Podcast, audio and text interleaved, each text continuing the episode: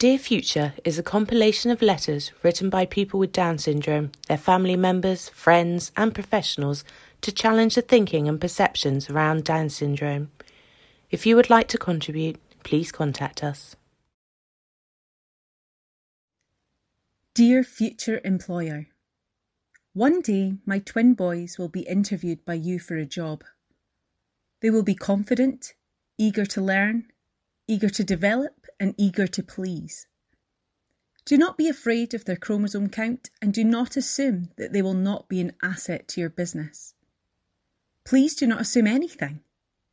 If you're worried about what additional support they might need or what roles they can learn, ask them. They will tell you with charm and with honesty.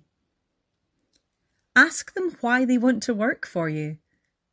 In front of you are two identical twins, both with Down syndrome. Each is as wonderfully different from the other as is imaginable. Each will bring something wonderfully different to your workplace. While I know that your business will thrive with either of them as an employee, you don't know that yet, and you hold the power. You can choose to see these two exceptional young men as other and as a risk society is led to believe is best avoided. Or you could choose to talk to them, find out who they are, and invest in them. Only 6% of adults with a learning disability are in paid employment. Are you going to be the business leader who changes that?